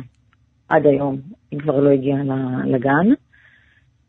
עם השנייה לקח קצת יותר זמן, כי משום מה, בגלל חוסר בכוח אדם, אז הם היו סלחנים כלפיה. אבל מהר מאוד הם הבינו שאנחנו לא נוותר, ואין מצב שבגן ויצו אה, תישאר מטפלת כזאת. אבל חוץ מההקלטות שלך, מה עוד גיליתם ואיך על מה שקורה בגן? אה, אני, אני הרגשתי שבהקלטות יש גם אלימות פיזית. אה, לא חשבתי לרגע שאני אראה את מה שאני אראה, אבל הרגשתי שיש אחיזות, כל מיני סצנות שהדגשתי, אה, שהדגשתי בתמלול שעשיתי, אה, והעברתי את זה למשטרה, פניתי גם למשטרה, התלוננתי שם, ובאמת במשטרה גילו שיש אלימות פיזית, 240 מקרי אלימות, ומה שראיתי זה היה מזעזע, בועטים בתינוק שלי סתם ככה. רגע, איך, מה- מה- מה ראית? אה, פתחו מצלמות שיש בגן. נכון, פתחו את, כל המצ... פתחו את המצלמות של הכיתה, גילו 240 מקרי אלימות על כל הילדים, היא לא פסחה לאף ילד, 18, 18 תינוקות. אה, וספציפית אני ראיתי את הסרטונים שקשורים לתינוק שלי, והזדעזעתי. מה רואים שם? היא בועטת בתינוק. בועטת. כן, הילד יושב על הרצפה, בועטת בו, משליכה אותו, מרימה אותו, אפשר להגיד, אה, בכפות ידיים ולא בבית צ'כי, פשוט משליכה אותו לכיסא, בועטת בכיסא, ותוך כדי החזה שלו נפגע בשולחן. אה, זורקת אותו לרצפה, לוקחת לו את ה... הוא לא, הוא לא היה הולך באותה תקופה, אז הוא פשוט, הוא היה עומד ונשען על... אה, ומחזיק ונעזר באביזרים כמו שולחן, אה, או כל רהיט אחר, והיא פשוט מפילה אותו, זורקת אותו לרצפה, ולוקחת את השולחן איפה שהוא החזיק. מה עוד? המון, המון, פשוט הרבה מקרים נוספים כאלה. הילד שלי היה מפוחד, הילד שלי בהקלטות שמונה שעות הוא לא בכה. שמונה שעות היא צועקת עליו והוא לא בוכה. פשוט מפוחד.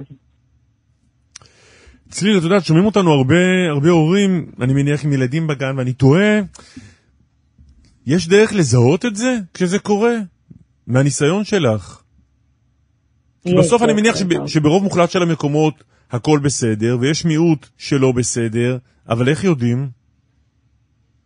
אה, קודם כל זו גם תחושה של אימא. אני פשוט, אני לא יודעת, הייתי ערנית פשוט, גם הייתי שואלת הרבה שאלות. נניח אם הייתי רואה שמשהו לא תקין, הייתי שואלת, והייתי רואה את התגובות של המטפלות. וזה לא תמיד מתאים להם השאלות האלה. הן מעדיפות את ההורים שלא, שלא מעורבים, שיבואו, ייקחו את הילד ויצאו החוצה. אה, והרגשתי גם פה, שכל פעם שהייתי מעלה, נגיד, אה, הייתי שואלת אותם, למה לא הוספתם לו סינר? כל החולצה רטובה. אז הייתי רואה את התגובה והייתי מבינה ש... שזה, שזה לא מתאים להם, השאלות האלה. שזה, אה, ושהחולצה הרטובה זה הבעיה הכי קטנה בסיפור הזה. זה הזנחה, אבל זה הזנחה, זה גם, זה הזנחה. תיארת קודם, צליל שמה שגרם לך אה, להתחיל זה באמת התגובות של, הצוות, אבל כן, זיהית כן. משהו בתגובות של, של הילד, של תואם? כן, הייתי נכנסת לכיתה כשתמיד הייתי אוספת אותו, הוא תמיד היה לבד. הוא תמיד היה לבד, הייתי רואה אותו מסתכל על המטפלות, אה, משחק עם עצמו, הרגשתי חוסר יחס. אבל בבית, משהו בהתנהגות לא, שלו לא, היה אחר? בבית הוא היה שונה, בבית הוא היה שונה, אה, הוא היה משחק, הוא, חב... הוא ילד מאוד חברותי, אה, אבל כנראה בגילאים האלה עושים את ההפרדה בין ההתנהגות אה, בבית, בין מה שהם רואים בבית לבין מה שהם רואים בגן. וכנראה שמה שהם רואים בגן, שזה דפוס קבוע של התנהגות מסוימת, הם רואים את זה כמשהו תקין. היום בדיעבד, אחרי שכאילו גיליתי את מה שגיליתי, אז ניסיתי להבין את, ה- את ההבדלים, כי בבית אה, לא זיהיתי משהו חמור, מלבד זה שבתקופה האחרונה כן הרגשתי שהוא פשוט יותר אלים ממה שהוא היה, אה, והוא נרדם, זה כן, זה גם היה לי בלילות, היה לי מאוד קשה, פשוט היה, היה חובט בראש שלו במזרון, כך הוא היה מרדים את עצמו. ובסרטונים אתה רואה את המטפלות פשוט אה, מניחות באגרסיביות את הראש שלהם כדי שהם ישנו. אז, אז, אז התחלנו בדיעבד לקשר בין הדברים. אבל זה, זה הכל בדיעבד, אני אמרתי לעצמי, בטוח הוא נרדם, בטוח הוא נרדם ככה, כי אולי זה תקין להירדם ככה, אולי ככה הוא מרדים את עצמו. צליל, תודה רבה שדיברת איתנו. תודה, תודה. תודה רבה תודה לכם. שחשפת, פתחת את הפרשה הזאת, תודה לך. חשוב לי להגיד משהו אחד רק. כן. שההורים לא יפחדו. יש נטייה להורים לפחד, אין לאף אחד מה לפחד, תשימו מקליט. כל הורה חייב להצטייד במקליט. מקסימום תשמעו שמטפלים טוב בילד שלכם. צליל, תודה רבה. תודה לך. תודה לכם. ביי. דניאל אלעזר, כתבנו בתל אביב, שלום. בוקר טוב. בוקר טוב, מה קורה באיילון? כן, אז אה, חסימות אה, נרחבות אה, של המפגינים ממש ברגעים אלו, גם בגשר קק"ל, גם במקומות נוספים בנמיר רוקח, במחלף הסירה, כרגע עשרות מפגינים שחוסמים את התנועה, את צירי התנועה המרכזיים, מאות, עשרות מפגינים, אולי יותר ממה שאנחנו מצליחים לראות בכל המוקדים האלו, בנוסף כמובן לכל אה, מאות המפגינים אה, ברחבי הארץ שמוחים גם אה, בשעה זו, אז עכשיו אנחנו ממש רואים שגם איילון, צירי התנועה המרכזיים חסומים לתנועה, צריך לראות עד מתי המשטרה תאפשר להם... המשטרה מאפשרת כרגע את החסימה? כרגע יש שם חסימה, כן, כרגע זה מתאפשר, אני לא יודע להגיד לך בדיוק, יש שם כרגע שוטרים בשטח, ממה שאנחנו רואים ככה מה, מהתמונות שנשלחות אלינו, זה נראה כרגע שאולי אין שוטרים, אולי אין בדרך לשם, אבל אה, בכל מקרה, אה, כרגע יש עדיין אה, חסימות, מה שאומר הרבה מאוד פקקים, הרבה מאוד שיבושי תנועה, כל זה כמובן לקראת מחאת הענק מחוץ למשכן הכנסת, שתחל בשעה שתיים, שעתיים לפני הדיון אה, במליאה, גם שתי צעדות מתוכננות שם מחוץ לירושלים, אחת בארבע וחצי מסביב אה, למשכן, עוד אחת בשעה שש בכיכר אה, אגרנט, ככה שגם אה, שם בירושלים יהיו הרבה מאוד שיבושים בעקבות הצעדות האלו. אז כאמור, גם עכשיו בדרך נמיר, רוקח, איילון, גשר קק"ל, הכל כרגע חסום. תודה רבה, דניאל. תודה. בניה פרץ, שלום. שלום, מה שלומך? ברוך השם. כן? כן. נזכיר uh, למאזיננו, לפני כמעט שנתיים, במאי 2021, נפצעת כן. בפיגוע קשה מאוד בצומת תפוח. נכון, אה, זה היה- זה היה במאי 21. הייתי בדרך לישיבה שלמדתי בה באיתמר. זה היה ממש אחרי ל"ג בעומר. באתי עם עוד כמה חברים לתחנה, בצומת תפוח. שם גם פגשתי את יהודה גואטה, השם ייקום דמו. והיינו שם, עמדנו שם, חיכינו לה- להגיע לאיתמר. וממש אחרי דקה, שתיים, הגיע מחבל, הוא, היה בתוך, הוא בא עם הרכב, הוא נשאר בתוך הרכב וירה עלינו. בתוך הרכב. אני נפצעתי, קיבלתי כדור בגב, בהתחלה חומ- את חומרת הפציעה וישר נפלתי לרצפה. ותוך כדי הפיגוע אני שומע שמישהו קיבל כדור בראש ואני שומע צעקות. ובהתחלה לא ידעתי מי זה, רק אחר כך הסבר לי שזה גם היה יהודה גואטה, השם ייקום דמו, שאחרי כמה ימים נפטר, נרצח. אתה נפגעת מכדור מקלע בעמוד השדרה. כן, נכון. כשהגעתי לבלינסון, לבית החולים, אז אה, אחרי שהעירו אותי והנשימו אותי, אמרו לי הרופאים שהכדור אה, פגע לי בחוט השדרה, וכנראה שאני אשאר משותק לנצח, מהצבא ומטה. איך מקבלים בשורה כזו?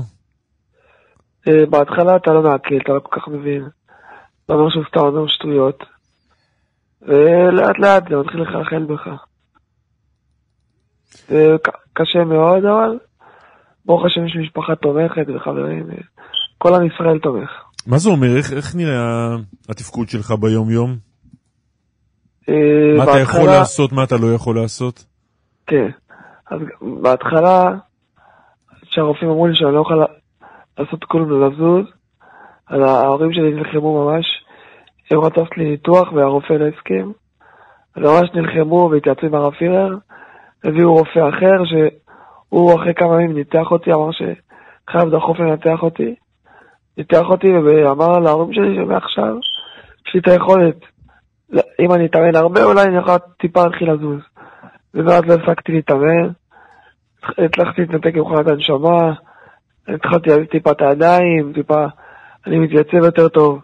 כשהשתחררתי מהבית חולים הלכתי למכון פרטי, עכשיו אני מתאמן כמעט כל יום, וברוך השם אני משתפר, אני הרבה יותר יציב, אני מזיז את הידיים הרבה הרבה יותר טוב. כלומר, על פי ההבחנה הראשונית של הרופאים, גם את מה שאתה עושה היום לא היית לכאורה מסוגל לעשות. לא, לא, שלפי ההבחנה של הרופאים בהתחלה, הם אמרו לאבא שלי, מה שאחרי יום, אתה יכול לקחת אותו ככה עם המיטה, הוא לא יצא ממנה בחיים. מע- מעכשיו סוף החיים שלו יהיה במיטה. ועם הרבה מאוד עבודה קשה ותושייה מצידך, אתה מצליח לעשות הרבה יותר מזה. והיום אתה, היום. אתה מתנייד בכיסא גלגלים? מה, מה? היום אתה מתנייד בכיסא גלגלים? היום יש לי כיסא גלגלים, כן. אה, אני מתנהל איתו להרבה מקומות. אפילו שאלתי עם חברים בחו"ל, אחרי הפציעה, ואני לא מוותר, אני לא נותן לכיסא גלגלים להשאיר אותי בתוך הקובייה. אני מנסה לפרוץ את ה... להיות כמו כל אחד. לא לתת לזה לכבול אותי. זה אומר מה, הרבה, הרבה אימונים כל הזמן? זה המון המון המון אימונים, כל יום, זה ממש השגרת חיים שלי, להתאמן, כל יום לנסוע למכון, אני נוסע מבית שאן ארבע פעמים בשבוע לרעננה, למכון שנקרא to Motion, מכון מצוין, מכון פרטי, וחוזר הביתה ומתאמן גם בבית, יש לי פה מכשירים שגם בבית אני מתאמן. זה ממש הפך לשגרת חיים, אני לא... אני יודע שעכשיו זו תקופה שאני חייב אה, להתאמן כל הזמן, אבל זו הייתה תקופה בחיים. אני מאמין שאני אשתפר וברוך השם אני אחזור. מה, ללכת ו... כן, זה- החלום? אתה אומר אני אצליח ללכת? כן, זה החלום. ואתה מבקש עכשיו את עזרת הציבור באיסוף כסף לטובת ניתוח מיוחד מאוד. ספר לנו עליו. נכון, אז אה, אבא שלי לפני שנה שמע מישהי שהיא הלכה לעשות ניתוח, ועקב אחריה.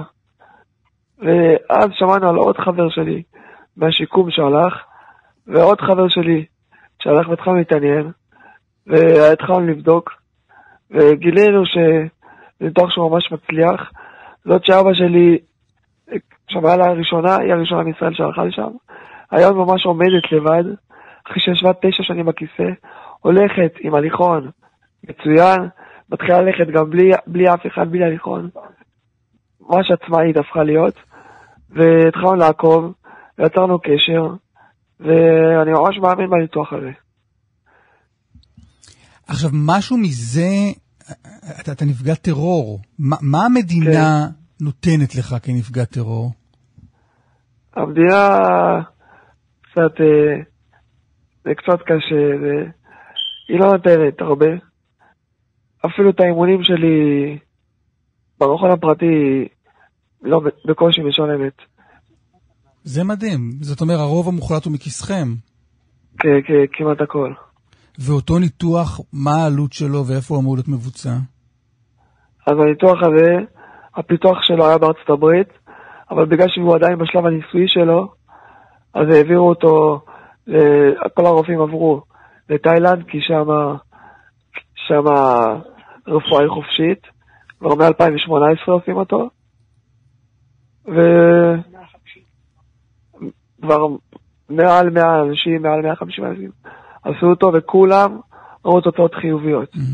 כלומר, הצוות הוא אמריקאי, הפיתוח אמריקאי, אבל מבצעים אותו בתאילנד בגלל שהוא ניסויי. הוא עדיין בשלב הניסוי, כן. כמה הוא עולה? הניתוח הזה עולה 200 אלף דולר, אבל השיקום שלו הוא עוד המון, אה, אה, כן, הניתוח הזה, אתה לא יכול לבוא, לעשות ניתוח ולחזור הביתה. צריך להמשיך להתאמן חזק חזק בשביל להצליח. ושם השיקום, השיקום נמצא שם, והשיקום עולה 2 מיליון שקל, אפילו יותר.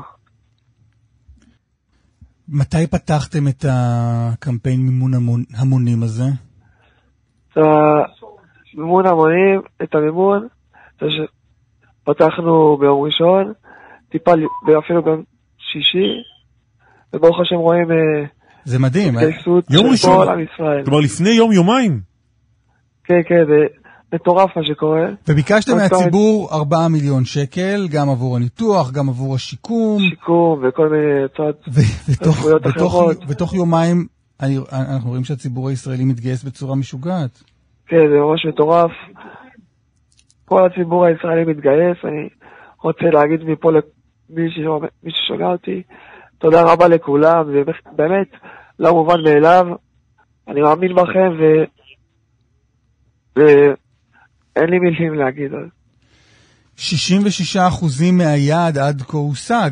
עד כה, תוך כאמור יום וחצי פחות או יותר, אפילו זה לא, הם, הצטברו בקופה אצלכם בתרומה 2 מיליון 642 אלף 684 שקלים. כן, זה המון המון המון. ואני ממש בהלם המספרים, אני לא הבנתי שזה יהיה ככה, אבל עם ישראל, ברוך השם, רואים את זה כל הזמן, ועכשיו הוא עוד פעם הוכיח את עצמו, וזה לא מובן מאליו בכלל. נגיד שמי שמעוניין אה, לתרום ולעזור, אה, פשוט לכתוב אה, בניה פרץ בגוגל, אה, מבצע גיוס ההמונים נמצא כן. בתשובה, בתשובה הראשונה שתקבלו. כן, אפשר לכתוב בנה פרץ בגוגל, ויראו את זה ישר, ומי שיכול לתרום, ממש אני מודה לו. בניה, תודה רבה שדיברת איתנו ובהצלחה רבה. בהצלחה רבה ממש, תודה רבה הלב. רבה לכם. רק תגיד, מתי, אם, אם הכל הולך יפה, מתי בעצם תאריך היעד מבחינתך לבצע את הניתוח? ממש אחרי פסח, נמצא, והתאריך כבר קבענו ל-17 לערביי. אה, ממש קרוב. יופי, שיהיה ממש בהצלחה. תודה רבה רבה. יום טוב. להתראות. לירן חוג'אינוף, אה, כתבנו, שוב שלום, אה, עדכן אותנו על המחאות מול בתיהם של אה, בכירי הקואליציה. בכירי ושאינם בכירי, אגב, בהכרח. בואו לא נחלק ציונים. אני לא אמרתי מי לא, בכיר ומי לא. שאנשים בוא לבוא נגיד ככה, בטענות, יגידו- לירן יגיד איפה יש הפגנות, באיזה בתים, מול איזה זה, והמאזינים יחליטו מי לדעתו המאזינים בכיר יחליטו, זה ומי לא דמוקרטיה, בכיר. יפה, כן. בוקר טוב חברים, אתם שומעים? אהלן, אותי? כן, כן. טוב, אז אה, קודם כל אה, נגיד אה, עכשיו אה, המחאה המרכזית כאמור זה בכבישים כבר, בבוקר מוקדם זה היה מול חברי אה, עזבו את הקואליציה. הבתים של ה- של כן, הפוליטיקאים כן, עצמם? כן, כן, כן, זה כבר גם אמרנו בדיווח בשעה הקודמת, כן. כל המפגינים שהיו שם, מפגינים, כן, אנחנו מדברים על חמישה-שישה אנשים מול הבתים של חברי הכנסת, שגם אצל טלי גוטליב וגם אצל יואב קיש זה היה ממש על פתח הבית, אצל יואב קיש אנחנו מדברים על אה, סך הכל אה, חמישה, אה, סליחה, שישה עצורים, ועוד שני מפגינים שנעצרו מול ביתה, מול דלת ביתה של חברת הכנסת גוטליב בגבעת שמואל. היו גם מחאות בכניסה ליישוב של חבר הכנסת שמחה רוטמן, וגם מול ביתו של אבי דיכטר, שהוא הוא, אגב, אגב, יצא אל המפגינים, ניסה לדבר איתם, הם צעקו לו בחזרה. ושמענו גם בשעה הקודמת אה, באמת את אה, טלי גוטליב שיוצאת למפגינים מפתח הדלת עם הפיג'מה אה, ומבקשת מהם קודם כל ללכת, לאפשר לה לעבור, יש לה ילדה אוטיסטית בבית והם כמובן מבקשים ממנה להישאר בבית, אומר לה אחד המפגינים "ת- תמצאי סידור לילדה שמישהו ייקח אותה למוסד החינוכי את נשארת היום בבית, כאמור המ- המשטרה כבר פינתה אותם, זה היה בשעות אה, הבוקר המוקדמות.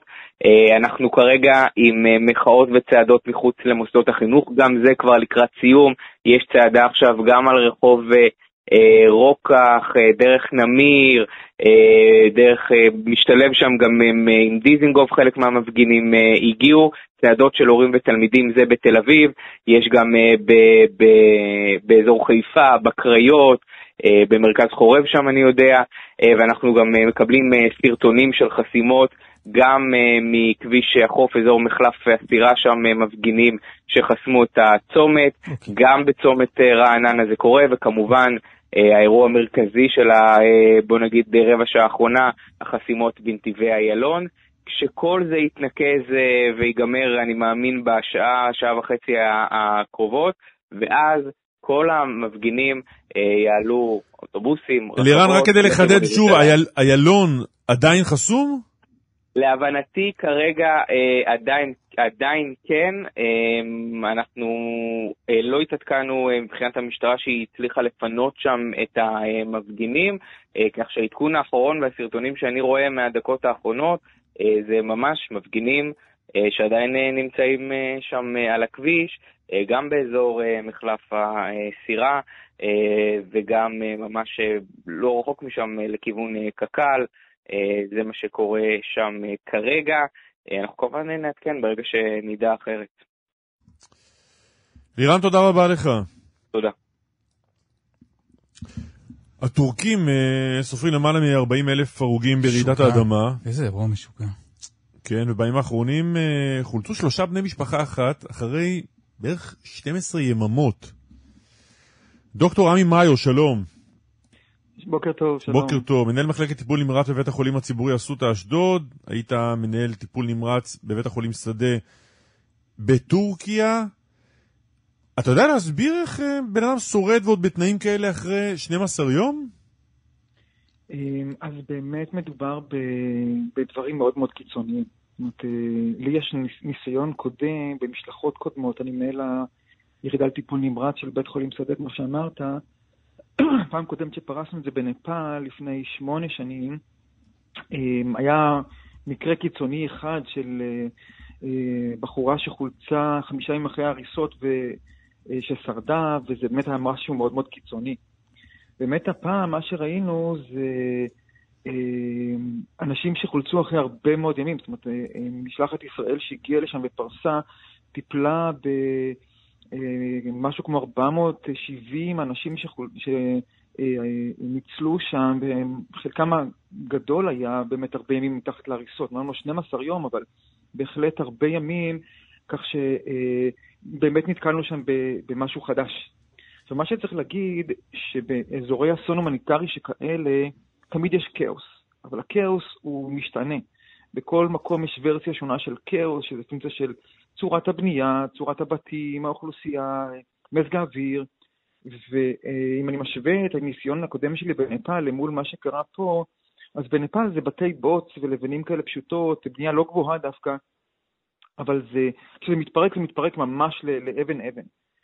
פה, מה שראינו זה בתים שקרסו ממש ככה תקרה על רצפה, תקרה על רצפה, תקרה על רצפה, ויש סיכוי שככה אה, נוצרים אה, איזשהם כיסים, כיסים בתוך ההריסות, שבהם אנשים יכולים איכשהו אה, להתקפל ככה ולמצוא את עצמם אה, תקועים בתוך, אה, בתוך חללים סגורים שמאפשרים להם קצת לשרוד.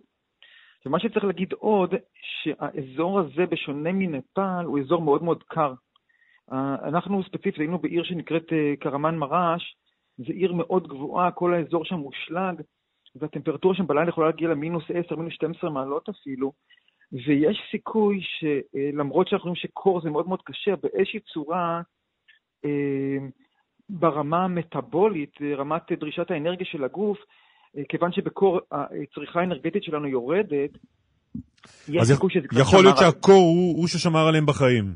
יש סיכוי, אם אנחנו משווים את זה ככה לדברים שכולנו מכירים, בשנת החורף של הדובים.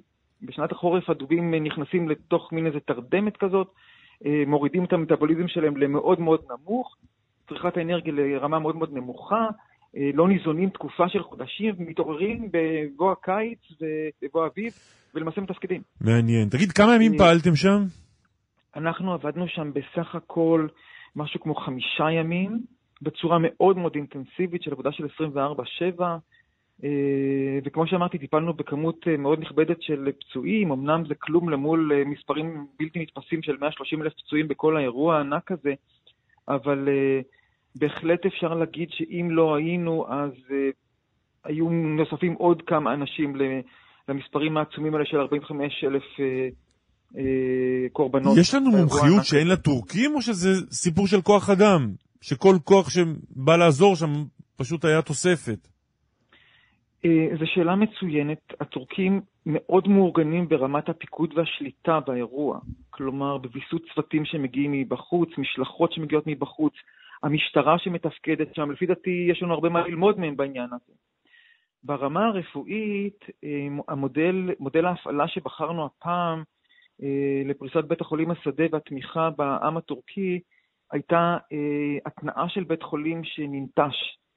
למעשה בית החולים אה, בעיר, אחד מבתי החולים בעיר שם, אה, אה, שסביבו היה הרבה מאוד חורבן והרס, אה, ננטש אה, מכמה סיבות. א', חשש אמיתי מזה שהוא הולך לקרוס.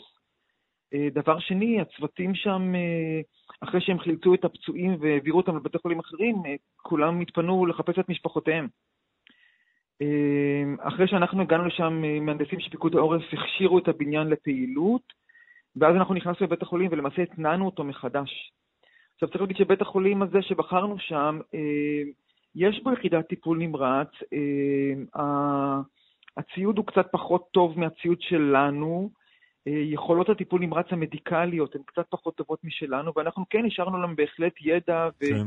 ועוד ציוד ועוד תמיכה. אחד הדברים המאתגרים שם היה לעבוד איתם במקביל, אה, וככה אה, לעשות את זה בהרבה מאוד אינטליגנציה רגשית וחברתית וניהולית, כדי לא לפגוע בהם באיזושהי צורה, אבל בהחלט אני יכול להגיד שהידע שאנחנו הבאנו, ואומר את זה בצניעות, אה, היה קצת יותר אה, מתקדם וקצת יותר עדכני מהידע בטיפול נמרץ שיש אצלהם. הם ניתחו את הניתוחים שלהם, הם קיבלו מאיתנו את המקל ב...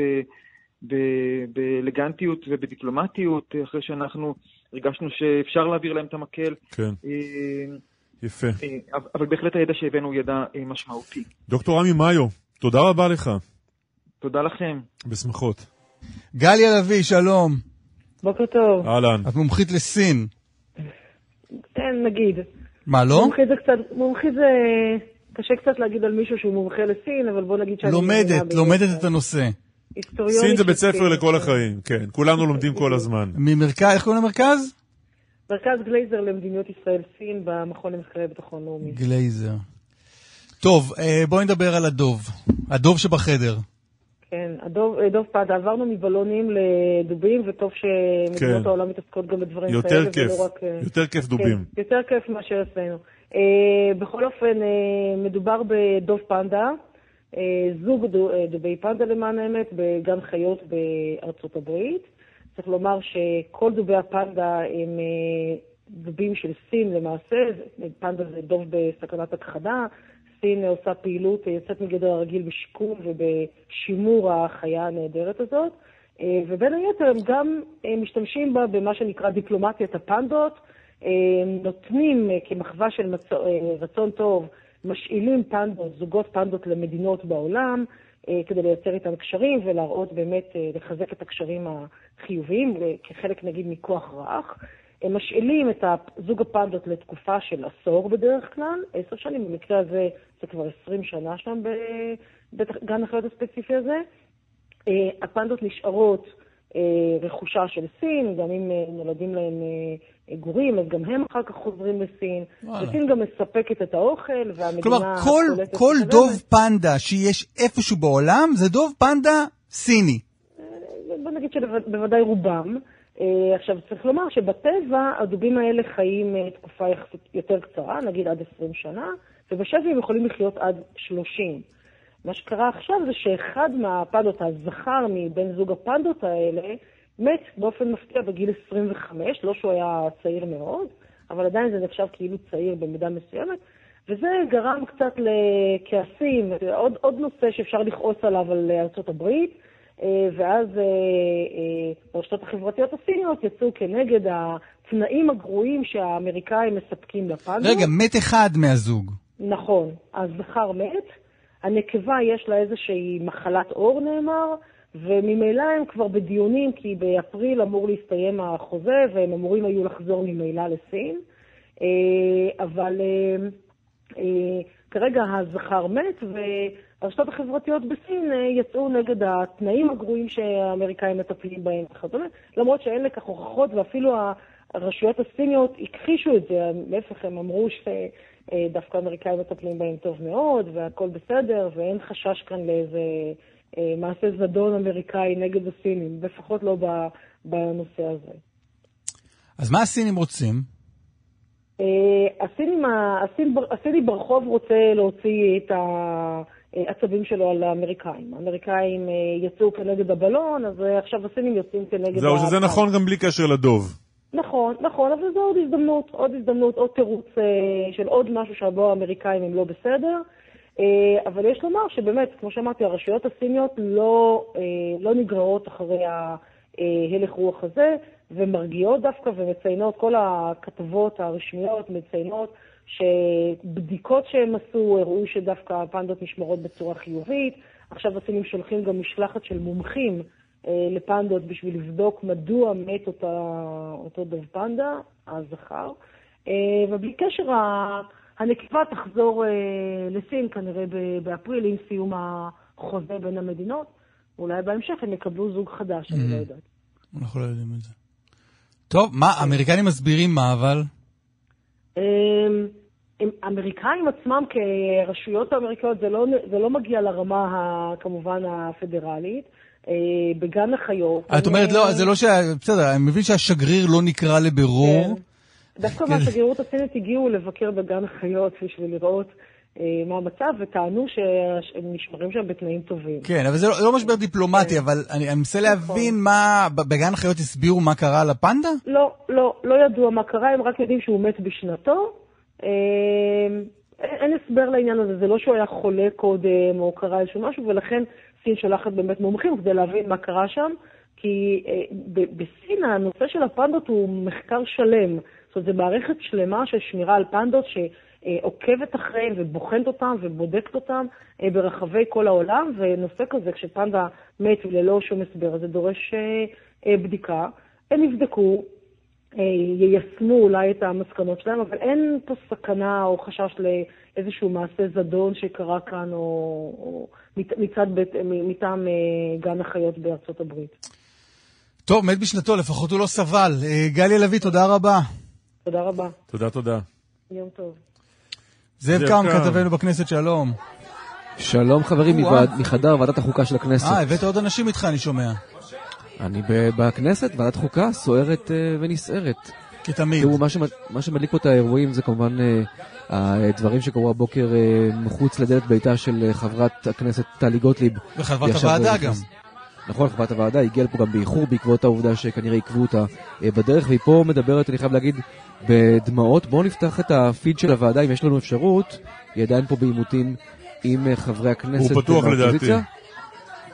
לא דרכי, התכוונתי דרככם. יש, לכם אפשרות להשמיע את הוועדה? בואו אה, ננסה. בכל מקרה עכשיו יש עימותים אה, בדקה האחרונה בינה לבין אנשי האופוזיציה. צריך להגיד, חלק מאנשי האופוזיציה גינו את מה שקרה הבוקר אה, מחוץ לדלת ביתה, אבל אחרים דרשו גם ממנה לגנות או לחזור בה מהאמירות שהיא אמרה בשבוע שעבר לגבי נשיאת בית המשפט העליון, העובדה שהיא האשימה אותה בפיגוע הקשה שהיה בירושלים, פיגוע דריסה, ועכשיו העימותים פה קורים על הרקע של מה שקרה הבוקר מחוץ לדלת ביתה. עכשיו מדבר משה סעדה, אפשר להתחבר לדברים שלו בתוך הוועדה? בואו ננסה.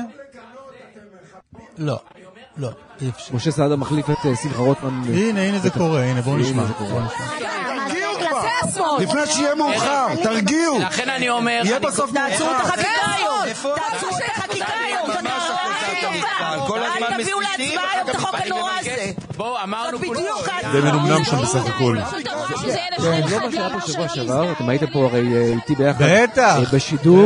אז לא טיפסו פה על שולחנות, אה, ולא אה, היו פה אירועים שככה על גבול אה, אלימים, אבל בהחלט סוער פה. ונגיד עוד דבר, האירוע הוא לא בוועדה. אבל ככה זה. מתנהל? תגיד, אתה פותח את הפיידר, ואז אתה שומע בליל של צעקות, או שגם באיזשהו שלב יש איזה דיון?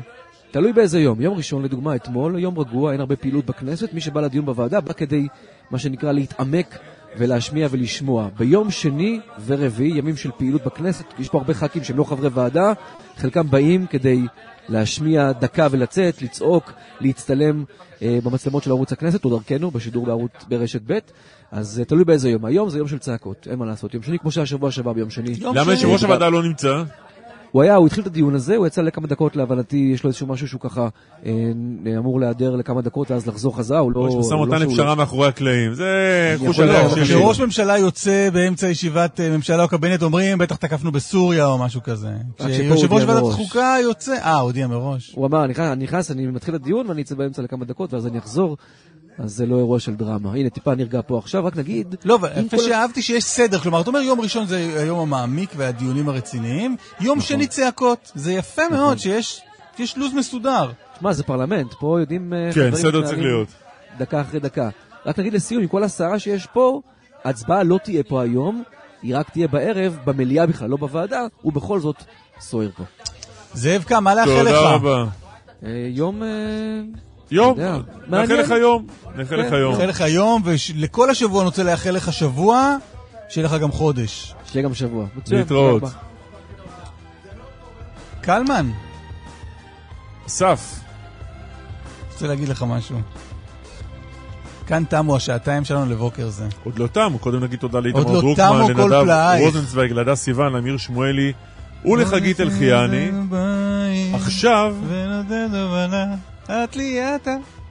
קלמן ליבסקין, תודה רבה זה. הזמן לסיים, ממש.